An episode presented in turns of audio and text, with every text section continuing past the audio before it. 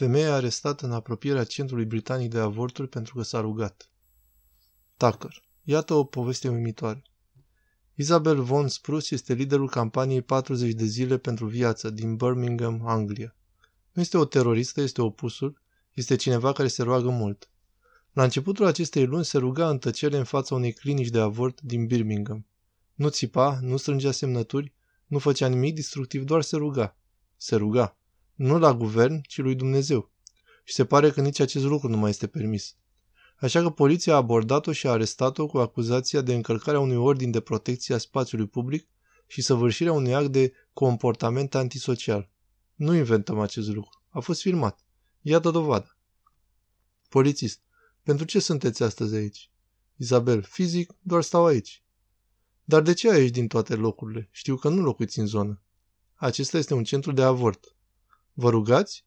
S-ar putea să mă rog, dar în mintea mea, nu cu voce tare. Deci vă mai întreb o dată. Veniți voluntar acum cu noi la secție pentru a răspunde la câteva întrebări despre astăzi și despre alte zile în care există acuzații că ați încălcat ordinul de protecție a spațiilor publice? Dacă am de ales, atunci nu. Ok, atunci sunteți arestată pentru suspiciunea că nu ați respectat ordinul de protecție a spațiilor publice. Tucker. Ordin de protecție a spațiilor publice. Ni se alătură Isabel Vogan Sprus. Isabel, mulțumesc mult că ai venit. Isabel, mulțumesc că m-ați primit. Deci acest ordin este conceput, legea este concepută pentru a proteja spațiile publice împotriva rugăciunii? Isabel, ei bine, poate dacă v-aș putea da un pic de context despre asta. Deci de 20 de ani sau aproximativ am mers în apropierea centrelor de avort și ne-a rugat acolo și am oferit ajutor femeilor. Dacă una din 100 de femei ne-a acceptat ajutorul și și-a continuat sarcina, dar în decembrie anul acesta, Consiliul Local din Birmingham a votat o zonă de cenzură, acest OPSP. În trecut, aceasta a fost folosită pentru cei care nu curățau în urma câinilor lor de companie și pentru cei în stare de ebrietate și lucruri de genul acesta, dar acum apar pretutindeni în țară în jurul centrelor de avort și interzic comportamente de genul protestelor și de asemenea încadrează rugăciunea și consilierea drept forme de protest.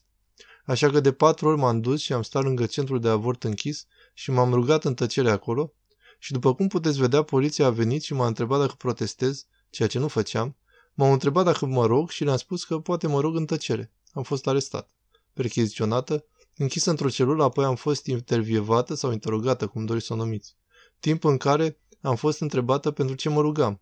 Apoi am fost eliberată pe cauțiune și acuzată apoi cu patru capete de acuzare de protest și implicare într-un act de intimidare a utilizatorilor de servicii.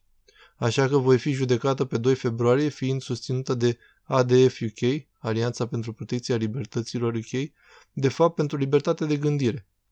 Preocuparea aici, în Anglia, sunt acele zone naționale tampon, care sunt acum în discuție.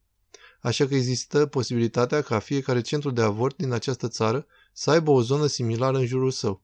Și evident, implicații acestui lucru sunt cu adevărat îngrijorătoare. Tucker. Dacă arestezi oameni pentru rugăciune, comiți un act diabolic. Nu este deloc un caz rezolvat. Desigur că nu este nimic discutabil aici. Și aș crede că și persoanele laice ar recunoaște asta. A intervenit cineva, vreo persoană importantă, să te apere?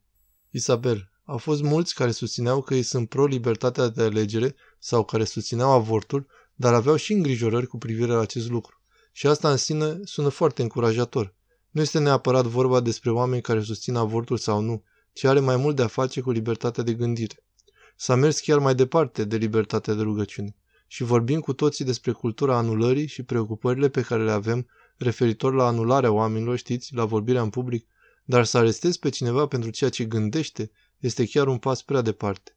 Este de fapt chiar suprarealist. Acesta este cuvântul pe care l-aș folosi pentru a descrie și mulți oameni au folosit cuvântul orwellian pentru a descrie aceasta, ca în romanul 1984. Și mie mi-a lăsat aceeași impresie de la început până la sfârșit și încă nu s-a terminat, dar este chiar o experiență suprarealistă. Tucker. Ei bine, este rău. E un act diabolic. Să arestezi pe cineva pentru că se roagă este pur și simplu rău. Punct. Și chiar ți se frânge inima să te gândești la toți cei responsabili, începând cu primul ministru, care nu au intervenit și au permis ca acest lucru să se întâmple. Sunt atât de bucuros că ai făcut asta, sper că vei continua să o faci. Acesta este un drept uman pe care nu ți-l pot lua și apreciez că ne-ai povestit despre asta în această emisiune. Isabel Vogan Sprus, mulțumesc!